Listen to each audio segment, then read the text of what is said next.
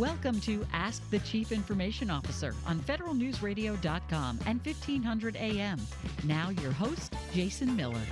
My guests today are Maria Roat, the Small Business Administration's Chief Information Officer, and Pete Young, a Senior Vice President of Analytics, Planning, and Technology at the University of Maryland University College.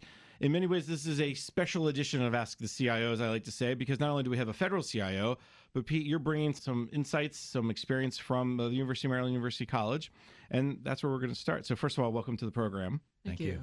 Pete, let's just start with you, because one of the reasons why we're having this conversation is because the University of Maryland University College is putting together kind of a new cloud computing program, and that really stems from some work you did at the University of Maryland. And so give us the background a little bit. Tell us about your effort with the cloud and how that led to maybe this new course. Our experience at the university is probably similar to those of many organizations that are facing, a refresh, if you will, or a reinvestment in their infrastructure.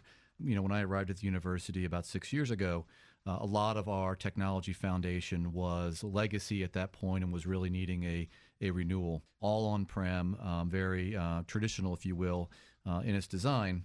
And so one of the things that presented as an opportunity was a unique period of time where the cloud had matured to a point where it was, I think, more readily adopted. So we really took a cloud-first posture, and over the period of about 3 years, moved our entire infrastructure from the on-prem and more legacy computing model into the cloud. And we had a lot of learnings from that, as you might imagine, and we completed that in about 2014.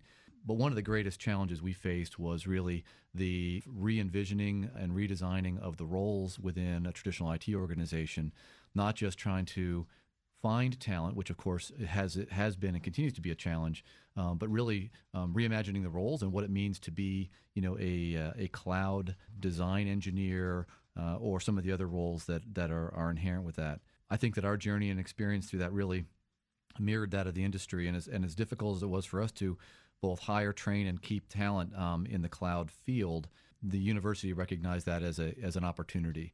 We're very close to workforce demands. Our students are primarily adults, most oftentimes working, and so we're very close to the emerging needs of the industry.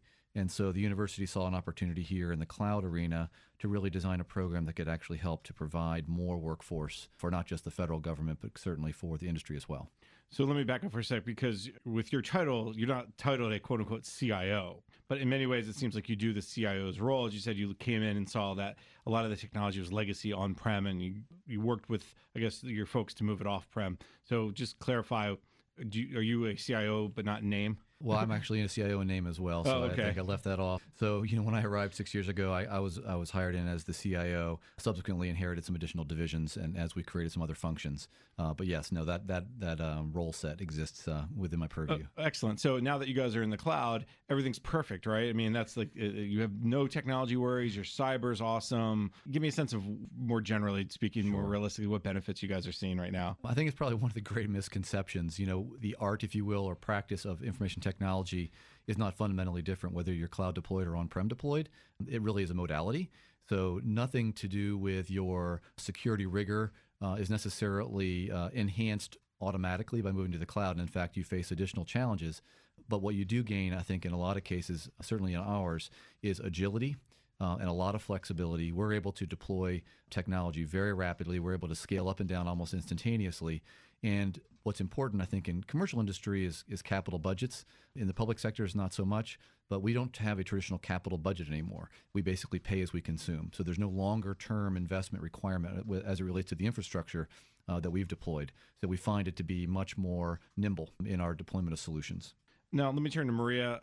This is the great example of why cloud is perfect and wonderful and super.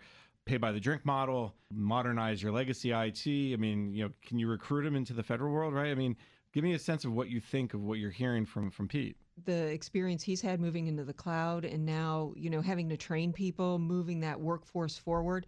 It's a lot of work. I've been in the cloud space now for several years, believe it or not. I mean, the cloud first policy has been around for a while. And when you look at what UMUC has done, you know, now they're starting offering the training programs. There's definitely a need for training, expertise in that field. Not only is it around the networking, the engineering, the security, all those pieces, but what really do you have to know about a cloud architecture if you're building something out, if you're building your own private cloud architecture? What are those things you need to know, and how do you have to support that? And that's really important for the workforce. You have to train them up, get them up to speed so they understand that environment. And you're finding that challenge right now at the SBA in many ways, and we'll talk later in the program about your cloud efforts. But in some ways, you know, do you feel Pete's kind of pain as this, you know, 2014, 2013, as Pete was going through this? Are you feeling those pains now in terms of, do you have the right people? Are they trained up? And where do you get training from? Yes.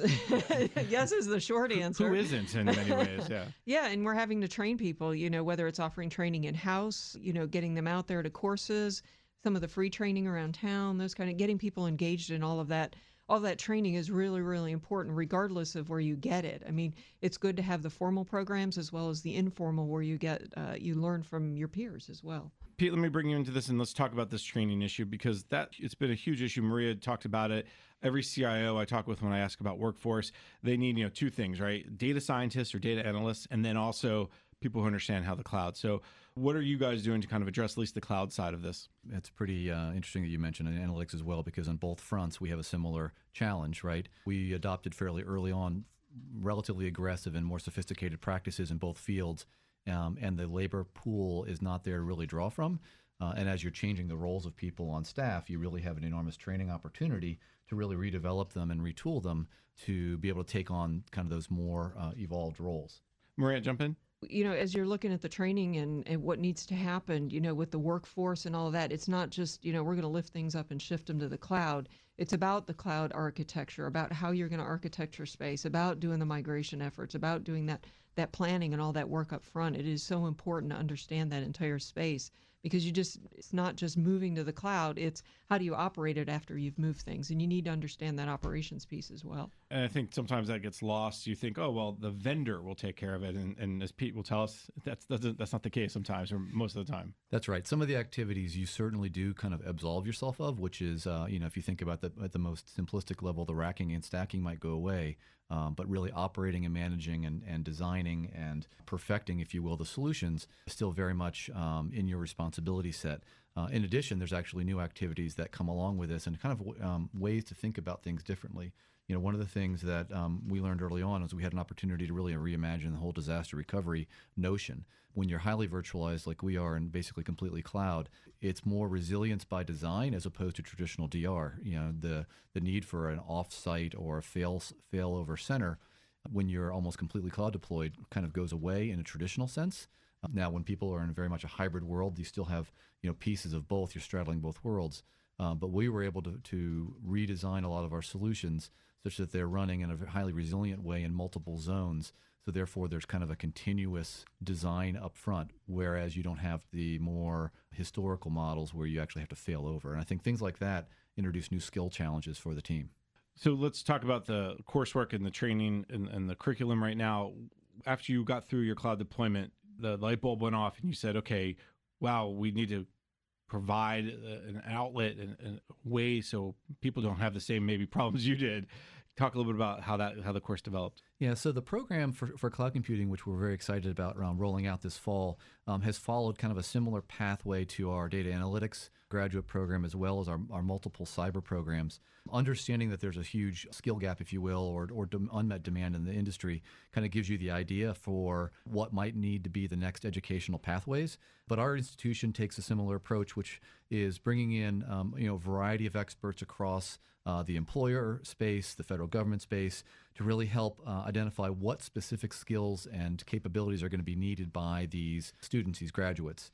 And then we really work backwards from understanding what is it they need to be able to do, and then we design courses and programs and, if you will, projects, which we are very much an experiential program that can actually ensure that when these students graduate, they actually have the demonstrated skills necessary to succeed in the roles that Maria and I experience in our own native organizations. I want to delve into the coursework in a second, but let me turn to Maria for a second.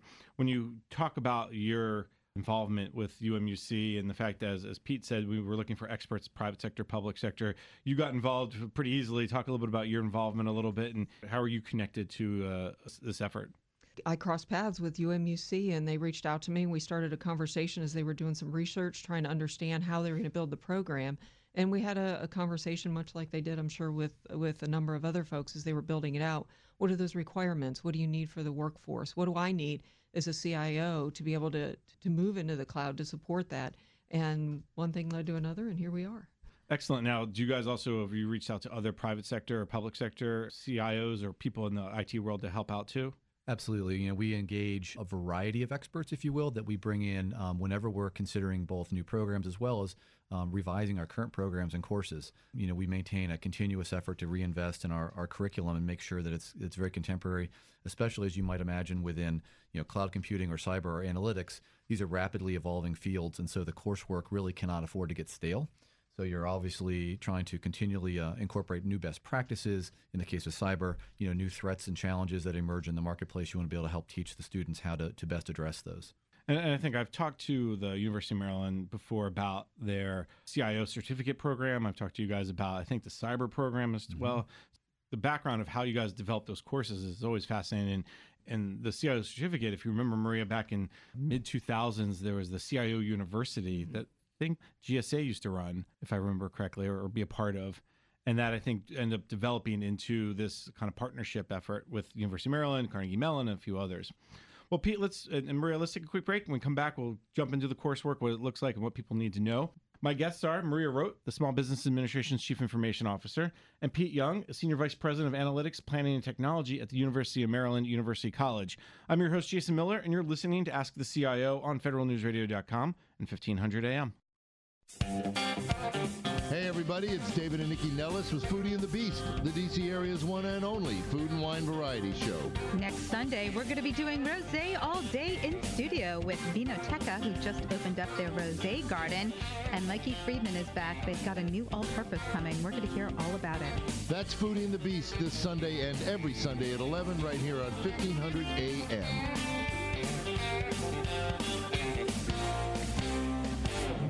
Here's Soraya Correa, Homeland Security's Chief Procurement Officer, on Market Chat, bringing clarity to the clutter in government marketing. If you're trying to market federal agencies, participate in things like requests for information and industry days and those kinds of events to get known as early as possible. A lot of the agencies now are really tightly planning their budgets, but what really is happening is we're trying to do a better job of getting information out to industry as early as possible. Listen to the whole program to hear best practices for end-of-year marketing at federalnewsradio.com. Search Market Chat. Are you a government marketing professional? If so, you should know about Government Marketing University's GAIN Conference on October 13th in Reston, Virginia. GAIN stands for Grow, Accelerate, Innovate, and Network. Top-notch training and educational content, networking, and robust exchange of ideas will help you grow your skills and accelerate your marketing success. Visit governmentmarketinguniversity.com to learn more about the GAIN 2017 conference on October 13th, brought to you by Government Marketing University. Hear that? That's the sound of a computer on the internet. But is it someone booking their vacation? Or is it an enemy plotting a cyber attack? Battelle is helping our government with cybersecurity so that we stay one step ahead of those who would do us harm, enhancing cyber intelligence. With Battelle, it can be done. Learn more at battelle.org/cyber. Your time is valuable. Don't make the federal procurement process harder than it needs to be. GSA's One Acquisition Solution for Integrated Services, OASIS, and OASIS Small Business, OASIS SB, allows you to source all your complex professional service needs with a single buying solution. OASIS and OASIS SB offer simple and flexible solutions for your complex professional service needs. They span many expertise, mission areas, and professional service discipline, and even allow flexibility for all contract types. Tune in each weekday morning at 6. Tom Temin brings you the latest agency news from across the government, reports on congressional action, and developments affecting your pay and benefits. Hear interviews with people making, analyzing, and helping you understand the news. Start off your weekday informed and stimulated. It's the Federal Drive with Tom Temin, weekday mornings at 6 here on Federal News Radio 1500 AM. And for all the latest federal news, be sure to visit federalnewsradio.com. Jason Miller reports the buzz from around the federal community in our Reporter's Notebook. Sign up at federalnewsradio.com. Search alerts. Welcome back. You're listening to Ask the CIO on federalnewsradio.com and 1500 AM. I'm your host, Jason Miller. My guest today is Maria Roat, the Small Business Administration's Chief Information Officer, and Pete Young, the Senior Vice President of Analytics, Planning, and Technology at the University of Maryland University College. This is a special edition of Ask the CIO where we're talking about really education, cloud, specifically in training. So, Pete, we're going to talk about the new course that University of Maryland University College is offering. But before we do that, we're going to start with Maria. Maria, talk a little bit about this workforce challenge that Pete mentioned earlier. He saw it, and when the University of Maryland was moving to the cloud, you see it now at SBA. Talk a little bit about the workforce challenge that's happening across really all of the IT sector. As we're moving to the cloud, we're offering training both internally. We have lunch and learns every Friday with our staff. I don't have a big training budget. We are training at what we can for coursework and those kind of things, as well as, you know, the courses, webinars, things like that are around town. But when you really look at training, you know, I can do so much. I can put in individual development plans. I can do those things. But employees, it doesn't matter if you're federal or if you're out in the private sector, you own your career. And to maintain relevance, to continue to further your education, it doesn't matter if you're young, you're old, you're middle-aged, whatever you are, you own your career and you have a responsibility, if you want to continue in this field, to remain relevant. You do have to go out and get training on your own. There's only so much I can do. You know, I will offer free training. I will pay for what I can, sessions, day-long sessions, the lunch and learn, like I said. But again, I want to hit that our federal employees, or if you're in the private sector, you own your career and you own your training. And so many times, we talk about this all the time in the federal government, that training is the first one that gets cut. So when your administrator comes to you and say, Maria, we need to cut some costs, unfortunately, many times training gets hit first, as we hear a lot from. So it's even becomes more important for the federal employee or any employee, as in your case, as you mentioned, to go out and figure out, okay, how can I stay relevant? And do I get the sense that doesn't happen as much as it should probably? I think there needs to be more of it. There needs to be more of it. Very diplomatic point there. More of it. Let's turn to Pete real quick and talk about the course where they can get this training, where they can better themselves. You said starting this fall. Tell us more about it. What should people know? Our program is really based upon our experience, I think as Maria alluded to, of the difficulty around finding and retaining qualified staff, but importantly, as she alluded to as well, the development of existing employees. So there's very few programs in cloud available, which is one of the reasons we decided to start this program. Although many programs have elements of this, this is really a cloud-focused program. For students enrolling in this is a six-credit course program that a student taking it part-time can finish in 2 years. It's about $16,500 for a Maryland resident.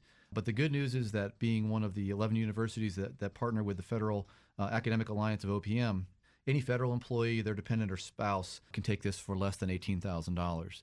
So really in a relatively short period of time, even learning part-time, which most of our students do, by the way, and fully online, it's a very accessible program. So we're excited about the structure. It's keeping within UMEC's mission of being, accessible, affordable, high quality. This really hopes to serve that workforce development need. But as I mentioned, there's 6 courses, a couple of examples of the types of courses, that there's a cloud management course that teaches all the principles and practices around managing in a cloud environment, cloud infrastructure planning, design, and configurations. Like a lot of our graduate programs, there's a capstone course. In this case, it is cloud computing orchestration, which basically has the students designing, planning, implementing, and doing a complete cloud, if you will, migration, which is, again, are really workforce-relevant, demonstrable skills that they'll need when they get out there. It's all project-based, so these are authentic kind of learning, if you will, not just assessments, but learning demonstrations that they actually are being equipped to understand the concepts, given the tools with which to do the activity, and then they have an opportunity to kind of iterate the project through to a satisfactory completion, which we believe is a really effective way for those folks to learn. So there's a couple things in there. Let's put a finer point on the cost. We talked about Maryland residency and then through OPM. So I live in Virginia. If I was a federal employee, I could take the class through the OPM partnership and potentially do it for, as you said, about under $18,000. That's right. I mean, as a public institution of Maryland, our residents are afforded in-state tuition, which is a slightly advantaged cost, but the federal partnership allows for any federal employee to take it at a 25% discount of what an out-of-state rate would normally entail. So it's really a great advantage for those employees and their families to access this exciting new program. And I think the key here is that it's not just for the employee, but families and dependents. And I think that's so important because, as Maria probably will tell us, it's not just our generation, whoever is our generation, yeah. but it's the next one down too that's got to understand the cloud. And if you don't start taking these courses and start bettering yourself, you eventually become our generation and maybe feel a little like you're left behind. The coursework's interesting too. You said very project-based. So give me an example of maybe a project. Sure. So a sample project might be to design a new cloud-based network architecture for an organization. So when they're thinking about being on-prem versus the cloud, that's a really fundamental skill. Or perhaps analyzing the strengths and weaknesses of legacy IT systems and then evaluating the value of transitioning them to the cloud. As you might imagine, not every system migration may make sense on its face value, especially from an economic perspective. It may be that that needs to run its course, and then the next iteration of it makes more sense to move. But these are more practical skills. It's not an absolute kind of an issue. Things shouldn't be purely in the cloud or purely on-prem. Everyone has to make decisions around what makes the most sense. And this program is really designed to help them think through all the reasoning and rationale for what should move, why should it move, how to make a compelling case or argument, and then how to fundamentally design and implement that. So do you have a whole lab set up of mainframes in one lab and then client servers in another and then some zero clients in another that, from the green screen era, and then you kind of push them into there and say, decide if this gets to go to the cloud or not? It's probably a little more straightforward than you might imagine. I was so excited to the whole thing of green screens and client servers. Yeah, so being a virtual institution, everything we do pretty much is online and highly virtualized. So we actually do, in fact, create lab environments that can mimic a variety of different situations. One of the things that's neat about the program is it's not just simply a very technical program. This actually deals with policy issues, financial considerations, understanding the kind of design thinking necessary to be successful in these. So it's really more of a holistic view of this. And not unlike our cyber programs, sure, there's some hard, kind of hacking or defensive strategies and tactics that are taught, but there's a lot of policy elements and other considerations that go into any, sound strategy or IT plan. Maria, let me turn to you for a second.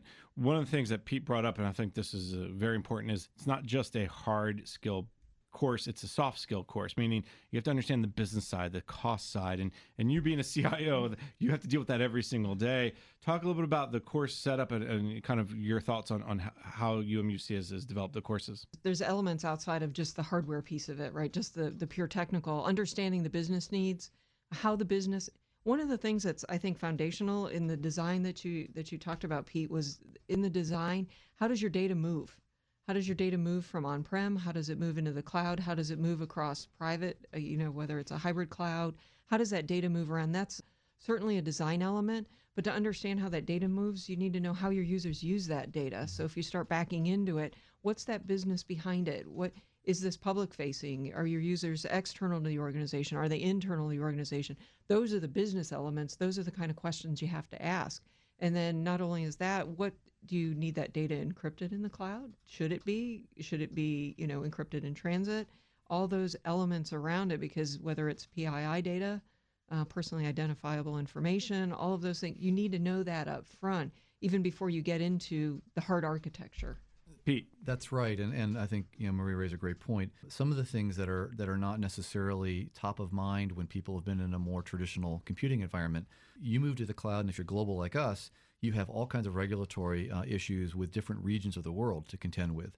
So not just simply, as she alluded to, with the data being, let's say, encrypted at rest or in transit, but which countries and regions is it transiting through? What are the considerations to data storage laws and regulations? Foreign nationals have different rights in some cases within the countries that they reside, but if they're computing in a different country, these are all the types of topics that then start to emerge when you're in this newer, more scattered, if you will, computing model. Maria. And certainly some of those elements are incredibly important across the federal government, which is why, you know, FedRAMP was started some time ago, and that whole security around cloud, and not only understanding where your data, knowing where it sits. And of course, if people don't remember your background, you were the one who got to start FedRAMP, the Fed Cloud Security Program. Pete, you didn't bring up security as a key course. I just imagine it's in there. I mean, one of the things we talk about, we hear time and again with cloud, is it's going to either A, save you money, or B, it will give you more capabilities for the same amount of money, but also better security. Imagine, as you talk about the business side of it, I mean, that's a case Maria probably has to weigh every day.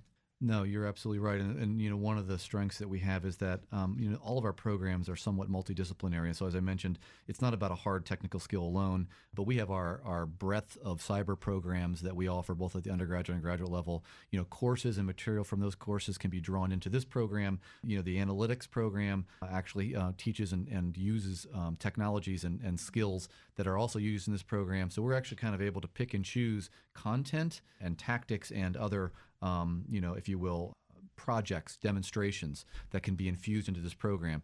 This program is definitely completely from start to finish cloud focused, but it's multidisciplinary. We use project management curricula and skills and tactics. You know, one of the projects that they'll work on is to create and execute a project management plan to transition from on-prem to the cloud. So once again, you're starting to see these elements, but you know, we take security very seriously, as you might imagine. It needs to be consideration from design to execution and management. But I think, as I mentioned earlier in the program, cloud is a modality. It is not a destination. So the responsibility you have, the opportunities you have to kind of think about and secure your data is germane both to being on-prem or in a virtualized world. There's nuances to it, certainly, but it doesn't absolve you of any of those responsibilities. At the end of the coursework, after you go through the six courses and get your credits, is it a master's degree? Is it a certificate program? What's the end result? Yeah, this is a master's degree program. As I mentioned, in cyber, we have both undergraduate and graduate, but our analytics and cloud offerings at this point are graduate level programs. All right, I definitely want to go into a little more details about those other two programs. But before I do that, let me turn to Maria as well. This program sounds wonderful. There's a 25% discount through the OPM if you don't live in Maryland. There's so much there. How are you, from your perspective as being a federal CIO, getting the word out, not just to your employees, but the broader CIO Council and the broader employees that work in the IT world in the federal government? I think just, you know, through our communications, whether it's with the other CIOs, just getting the word out and letting people know about it. You know, you've got the partnership with OPM, you know, talking to the Federal CIO Council, you know, through that, and just having the communication saying, hey, did you know that there's a program out there? Not only are there X, Y, and Z, here's some things we're doing. And oh, by the way, I just learned about the UMUC program. So it's just information exchange and just getting the word out. And I know, I guess later in September as well, there's some webinars you're going to be taking part in as well? Yes, that's coming up, in another month or so. So, and those webinars, they'll be available online. I think one of those will be with Susie Adams from Microsoft. So looking forward to those, and they'll be available online. All right. Again, another good way to kind of get the word out and share what's going on. Pete, from federal employees who are interested, where do they go? What do they do? Sure. You know, everything's available on our website. They can find tons of information, or certainly they can contact, our advisors. UMUC.edu/fed is a ton of information. We also have, microsites for our cyber analytics and now our cloud computing architecture program as well. So they can find, an enormous amount of information regarding the offerings there. All right, let's take a quick break. When we come back, we can talk a little bit more about other offerings within UMUC, and we can delve deeper into Maria and her experiences with the cloud at the Small Business Administration. My guests today are Maria Roat, the Small Business Administration CIO, and Pete Young, the Senior Vice President of Analytics, Planning, and Technology at the University of Maryland University College. I'm your host, Jason Miller, and you're listening to Ask the CIO on federalnewsradio.com and 1500 AM. Solving challenges for government IT modernization. Here's Tom Frana, CEO of Vion Corporation. Vion partners with Cominario to support high-performance applications with innovative all-flash technology. With Vion's unique as-a-service model, government IT organizations can modernize their data centers to more effectively embrace digital transformation. Get to know Cominario as a Vion trusted partner by visiting vion.com/flash. That's vion.com/flash. Tune in on Tuesdays at 10:30 a.m. and 2:30 p.m. for the Innovation in Government Show sponsored by Carasoft. Learn from industry experts who enable innovation and make government more responsive and secure by advancing key technologies. Innovation in Government examines a wide range of topics and evaluates their payoff. Cybersecurity, big data, mobility, cloud computing, and more. Innovation in Government, Tuesdays at 10:30 a.m. and 2:30 p.m. on federalnewsradio.com and 1500 a.m. Search Innovation in Government. Our veterans literally put their lives on the line to protect our freedoms. Some of them come back with terrible wounds and struggle to make ends meet on a day-to-day basis. Operation Second Chance gives wounded veterans the financial support they need to pay their rent, fix their cars, or even feed their families. If you'd like to give a little something back to these service members who've given so much for our country, visit OperationSecondChance.org and make a tax-deductible donation today. That's OperationSecondChance.org. The most dangerous day for a baby is the first day of life. Babies born in poverty zones are dying from infections, pneumonia, malnutrition, but they don't have to die. For nearly 60 years, Project Hope has been working around the world, training local healthcare workers, delivering medicines and medical supplies, giving newborns the healthy start they need to survive and thrive. Make sure her first day of life is not her last. To volunteer or learn more about Project Hope, visit projecthope.org. Join AFCEA NOVA at the Ritz-Carlton Pentagon City on October 3rd for the 16th Annual Naval IT Day. In one content-packed day, business developers, business leaders, executive managers, and technical leaders will have the opportunity to gain outstanding insight into the vision and future directions of the naval forces. Active duty military and government employees may attend free of charge. Register now at afceanova.org. That's afceanova.org. This is Jared Serbu. I'm tweeting daily about the news that's interesting and important to the armed services and the defense contractors who serve them. Follow me at jserbu, WFED. Welcome back. You're listening to Ask the CIO on federalnewsradio.com and 1500 AM. I'm your host, Jason Miller. My guest is Maria Roat, the Small Business Administration's Chief Information Officer, and Pete Young, Senior Vice President of Analytics, Planning, and Technology at the University of Maryland University College. Fascinating discussion so far, Pete, about the new coursework around cloud computing. It seems really as you're trying to meet a need that's out there, and it's a growing need, as you heard Maria say. But you guys also have been doing this coursework that's looking at the needs of the federal community or even just the IT community more broadly for many years. You mentioned earlier a cybersecurity course offering. You mentioned data analytics. Talk just a little bit, give us an overview of those two course offerings and any others that maybe are out there. You know, as we talked a little bit about how we put together our cloud computing architecture program, you know, it's very analogous to what we saw with cyber. This is going back a number of years, but as we saw the emerging need and kind of the workforce demand there. Now, our offerings there are a little bit more robust in the sense that we have several different bachelor's degrees, such as computer networks and cybersecurity or software development and security. We also offer multiple master's degrees in cybersecurity. And as well as we offer certificate programs. So, you know, something that a lot of the professional workforce that's out there, they may actually already have, a good part of the learning necessary in some of these fields. So a undergraduate or graduate certificate is another way for them to kind of achieve an educational outcome in a bit of an abbreviated fashion. So we offer certificates in the graduate level, such as cybersecurity management and policy, cybersecurity technology, or information assurance. And then we also mentioned, we have a master's in data analytics, and again, as an emerging and high demand field. I think the important thing to really touch on, Jason, is that the way we approach this is the same. We really try to understand what it is that the employers, whether they be federal or commercial sector, are looking for in the way of competencies for these folks, and then we design a curriculum around that, and then we try to invest a lot in refreshing that curriculum on a regular basis. So again, it's more authentic and project-based. They're learning practical skills. They're demonstrating how to do things that you need to do in that job in the real world. And so when they leave us, you know, we like to believe that they're much better prepared than some of the more traditional approaches. Somebody may come to you and say, well, I've done this. For instance, one of Maria's folks may say, I've moved the data center to the cloud. Do they get, for instance, some real life experience credits if they can show proficiency in project management or something? Well, there's actually a variety of ways that UMEC is able to, if you will, accept credits or transfer credits. So we have a very rigorous kind of unit, if you will, that does credit assessment. So there's people that have taken courses with other institutions, whether they be military training in a formal way, Some large employer training has been assessed.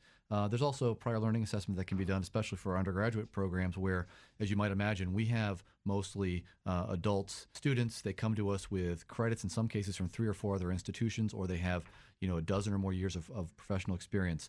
So we actually do have a pretty elaborate way with which we can kind of confer certain credit, which maybe helps them along the journey. All right, excellent. And always the important thing, reduce costs potentially too. Exactly. We are looking at the cost of higher education. Let me shift back to Maria. Maria, let's take this conversation down to the practical level. We talked about the educational level, the importance of it. You're doing a lot of work at the Small Business Administration. You're doing a ton of efforts around, for instance, modernizing legacy IT. Let's get an update of where you're at with all of these efforts. Over the last 10 months, we focused initially on stabilize and modernize. Our objective with our primary data center was to get out of the data center. My first 6 weeks there, after that first 6 weeks, I looked around and I went, we're going to 4 racks and we're moving to the cloud based on what I discovered, what I knew, what I could see, and said, let's go. So we stabilized what we had in our data center and modernized everything up to current operating systems. We did all of those things. So that took about 4 or 5 months to do. And then starting in March, we actually stood up 5 Tiger teams. Those followed right on the heels of our Tiger team that were stabilizing, modernizing our data center. And we've had a series of, we're doing this in releases, so following agile methodologies. So we've done the cloud architecture. We did that, release 1, in a series of sprints with those 5 Tiger teams. We've completed the migration planning itself with those teams again as well. That's release 2. We are in the migration phase right now. So we've moved about 70 systems to the cloud.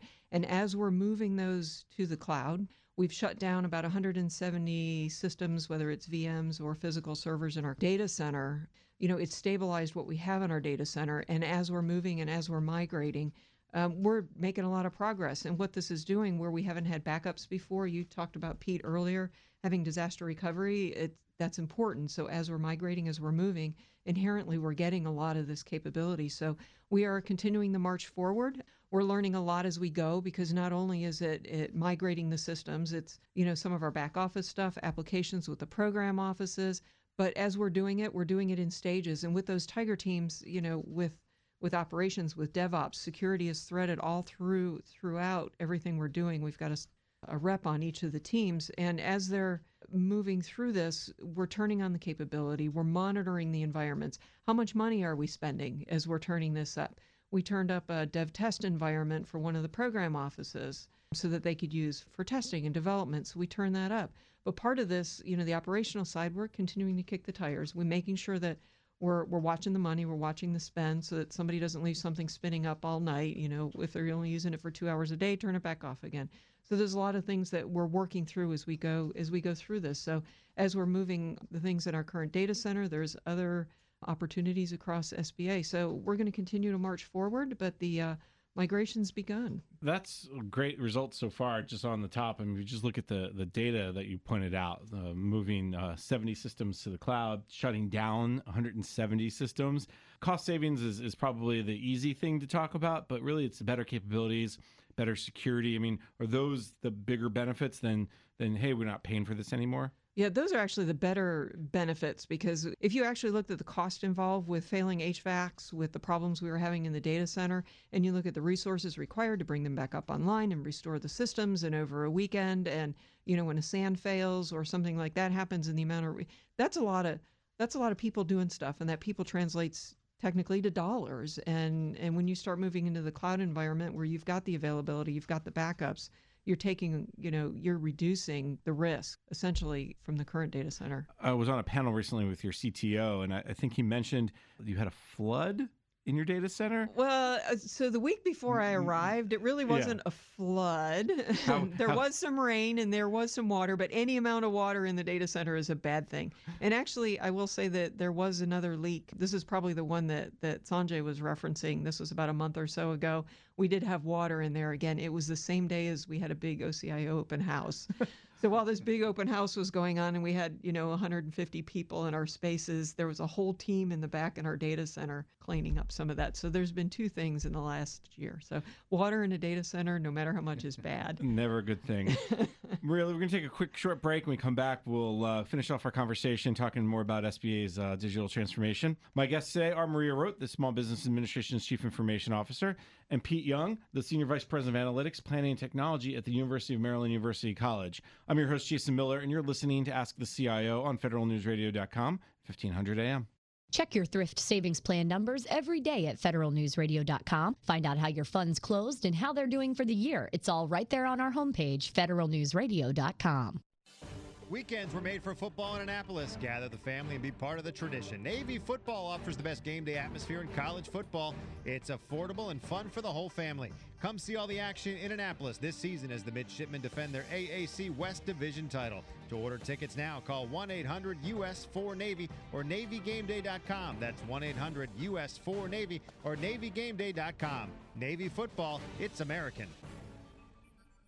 A federal career can last 30 years or more, and so can federal retirement. Tune in every Monday at 10:05 a.m. to get the information you need to plan your course for financial security, solid benefits, and optimum health care. 100% focused on the federal employee. For Your Benefit, presented by NITP, has the answers to your career retirement planning questions. Listen to For Your Benefit, sponsored by WEPA, Mondays at 10:05 a.m. on Federal News Radio 1500 a.m. for topics and ideas that could change your future. For free information, visit nitpinc.com and waepa.org. Join FCA Nova at the Ritz-Carlton Pentagon City on October 3rd for the 16th Annual Naval IT Day. In one content-packed day, business developers, business leaders, executive managers, and technical leaders will have the opportunity to gain outstanding insight into the vision and future directions of the naval forces. Active duty military and government employees may attend free of charge. Register now at FCANova.org. That's FCANova.org. Hi, I'm Jared Serbu, the host of Federal News Radio's On DoD. Join me each week for a close-up view of the Defense Department from the management perspective. We examine the department from every angle with interviews with top brass and industry experts. It's reliable information from the people in the know. That's On DoD, every Wednesday at 11 o'clock and 2 o'clock Eastern on Federal News Radio 1500 AM, or download it anytime at federalnewsradio.com. Search On DoD. Welcome back. You're listening to Ask the CIO on federalnewsradio.com and 1500 AM. I'm your host, Jason Miller. My guests are Maria Roat, the Small Business Administration's Chief Information Officer, and Pete Young, the Senior Vice President of Analytics, Planning, and Technology at the University of Maryland University College. Maria, we just ended last segment talking a little about the SBA digital transformation and the effort you're making. A lot of good progress so far. One of the big challenges you have, but also accomplishments I think you're starting to see, is you're modernizing without new money. So we know that the MGT Act, the Modernizing Government Technology Act, it's working its way through Congress. We've talked about agencies, doing more with less. How are you actually making this happen without new funding? No new funding, no extra funding. My budget, I had what I had to figure it out. Part of what we did was really took a hard look at what was in our budget, what was requested. When anybody came through with any requests for any hardware, software, said, do we need this? Do we need this software? I think SBA, much like many other agencies, and I've said this before, owns about one of everything around the software platforms and many versions of everything. So any acquisition that was coming through my office that I was responsible for, we looked at it hard and said, do we need it? And many times it was a big no. And I don't care if it was $200 or $1,000 or it was a nickel. No, we're not doing that. And we put that aside, and we had this wish list that we were working off of. The other thing is we had requests for, replacement UPSs. Why would I replace a UPS that was getting out of date when I'm getting out of a data center? So there's cost savings there. We looked hard at our maintenance, how we were spending our dollars around our maintenance, whether it was our networking devices, were we paying too much? So it was really getting into the weeds of what we owned, what we had, what we needed, and cutting back on why are we paying for this, and really asking those hard questions. So I was able to take those dollars and reinvest those into the architects, the engineers, and the support that we needed to transition to the cloud. So it really took an effort of really looking hard at the budget, the dollars, and asking the hard questions. Why do you need this? And for any of the team that wanted to buy something, justify it. Why do you need this many licenses? Do you need half? Do you need all of it? in addition, looked at, there's pricing levels for different software packages. So when you look at, I'll use Microsoft, for example, E1, E3, E5. Why are we paying E5 for service accounts when you should be paying at the E1 level? So right sizing our license, enterprise license agreement. So all of those things all added up to real dollars that I was able to reinvest into making the transition to the cloud and getting the right people on board to be able to do that. So when I'm listening to you talk, you're going to laugh at this, so you'll forgive me, but I can hear Richard McKinney talking on your shoulder. Why do we need that? Why are we doing that? Because you came from transportation, you were closely with Richard. I hear a lot of similarities. Are you stealing from his playbook? No, I just ask questions all the time. Oh, okay. It's the same thing, yeah. CDM in the cloud. CDM in the cloud. I had said back in November, no new hardware in our data center. No, absolutely not. We're moving. I had put a target on, we're going to 4 racks, period. So next thing you know, I get this requisition for $200,000 plus something of hardware. I went, why are we doing this? We have space in Azure. We're going to spin it up in Azure. And the team said, well, we can't do that. DHS says we have to buy the hardware. I said, no, we don't. I said, why can't we spin it up in the cloud? This goes to asking lots of questions and why not? So they went back and worked with the folks over at DHS, and long story short, I did a memorandum to DHS and said, this is why I am not buying hardware, and this is what we are going to do, and then we moved on. We've actually completed phase 1 of CDM. We're doing the user testing on that right now. So through phase 1, that's about getting pretty close to be up and running right now. So I think being the first federal agency to kick the tires, spinning up CDM in the cloud, you don't need 96 cores. How about starting out with 16 and then spin up what you need as you're adding capability and tools on it? And I think there's a lot of lessons learned, and I've asked my folks to capture those. I said, I don't care if you put them on a sticky note. We're going to capture all of those and then share that out at some point across the federal space. What was DHS's reaction? Were they open to that? Because they're footing the bill for some of these CDM capabilities, but not for them all. And a lot of times agencies are looking at this going, okay, where am I going to find my money, my cyber budget? I could not afford the hardware piece. I did not have money in my budget to buy the hardware. They were on board with what we wanted to do. There really wasn't any pushback. We worked with the DHS folks, had the technical folks, had their discussions. I met with the leadership over there. And the question was, why not? Can somebody give me a good reason why not? And no one could, even my team could not give me a good reason why not. So continuing to sometimes it's just working through it. Because so many other agencies are putting CDM on-prem, if you will, or in their data centers, moving it to the cloud, that means you got to bring in Microsoft too. You mentioned that Azure Cloud. It could bring in Google. You could bring in any partner you have. Was there some challenges there to put it on a even government-only but commercial cloud? No, there really weren't. It was a matter of spinning it up and, saying, okay, we're going to start here on the number of cores that we need. The software didn't change. You're still installing it. You're still putting it up there. The difference is in the monitoring of CDM, you're supposed to be monitoring on-prem. Well, okay, we're going to have to come back through the network to monitor the on-prem. Oh, but guess what? We're already positioned to monitor in the cloud environment. So as DHS matures the product to be able to do more in the cloud and do more monitoring, in the cloud space and take advantage of that. We're already positioned and we've got stuff set up. And let me just put a finer point on this just so I understand. When you talk about monitoring on-prem, you still have some things that you're keeping on premises. Not everything is in the cloud. And it's those applications, that data, those systems that need to be monitored on-prem. Do I have that right? Yeah, because on-prem, you still have your desktops, your workstations, all the end-user computing environment, all of our network devices, all of those things are still on-premise. So you still have to monitor that environment, but we're monitoring it from the cloud rather than on-prem. Let's talk about going forward. What's the next steps for you? You have a lot going on. Your plate's full, but I'm sure it's a never-ending challenge. Continuing the move. We still have a lot of work to do. We're targeting springtime to be out of that data center and getting that shut down and moved out. Next steps is really working with the program offices, taking an enterprise approach to SBA on the programs and really digging into the investments across the board. All right, plenty to catch up with you in the future. Let me turn back to Pete. Great conversation earlier on about the new cloud infrastructure architecture coursework. You had some great experiences too as you continue to be a CIO and moving to the cloud. Give me a few lessons learned, a few words of wisdom from your experience that you'd pass on to people like Maria and other people who are just making their journey to the cloud. One of the lessons learned from our perspective is that you need to focus on the people up front, throughout, and certainly after. As you kind of move things more to the cloud, the roles change. That introduces anxiety on the professional staff. So you actually have an opportunity not only to help train and upskill people, but you actually are introducing some uncertainty to them.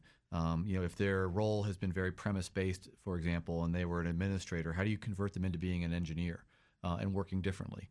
So I think focusing on the staff and the people elements of this really can't go, you know, emphasized enough.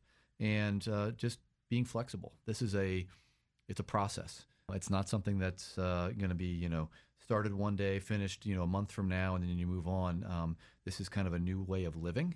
And I think, you know, getting there is something that each organization needs to figure out a little bit on themselves. But keeping a keen eye on your staff, not just the gaps that you have to develop in the staff you have and acquire, but just managing the change management aspects of this are huge. Let me put a finer point on your piece here, too. One of the things about culture change, and we hear this all the time with technology, is well, you got to manage the people. Did you have some people on your staff who just didn't want to make the change, who didn't want to stop, if you will, look at the blinking lights and hug their servers? And how do you address that challenge? Well, I think you've got a combination, right? So some people are anxious about it, but are intrigued, and they become very, I think, excited when they understand the opportunity. It's not that the role itself goes away, but the role changes. You have other roles that do fundamentally go away. I mean, we had a fairly large data center, as I'm sure Maria has seen many times over. There were activities that were performed in a data center, and when you eliminate a facility, you eliminate the activities. So there are roles that completely do, in fact, go away. So that can't be, you know, kind of glossed over. But I think by and large, most of our staff that, you know, had a keen interest in learning and developing new skills and talents have been great, and we're really you know, willing to adopt and embrace that. But not everyone is a universal supporter. Maria, jump in. We've been talking about the workforce, but in the training aspect of, but the workforce is so important on this, and that one of the things that we're getting ready to launch in the next few weeks to do the kickoff on is just the strategic IT workforce planning for SBA. And I think this goes right into what you were talking about, Pete. Maria, have you had the same challenges as Pete described, as people who maybe just were not excited for the move to the cloud? Or because, you know, a lot of times I hear from federal CIOs that they're so understaffed that people are happy to take off the hat where they were the blinking light guy or woman that had to watch it, or the server hugger hat. Did you have some of that change too? We have some of that. I think everybody has to do that, because you're not going to have you can't hug those racks anymore. But it's changing how you do it, and exactly what Pete was talking about. There is an entire change management function to this. You're not doing this anymore. You're not doing X, you're doing Y.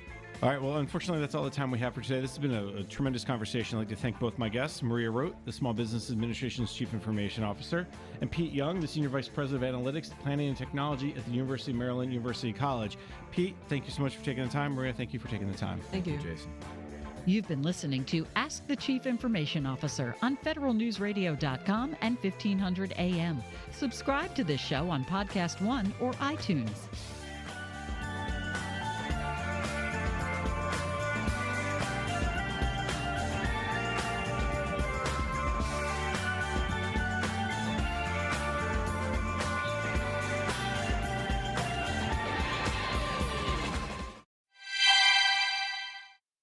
Hey, electrical contractors, I'm Matt from ABB.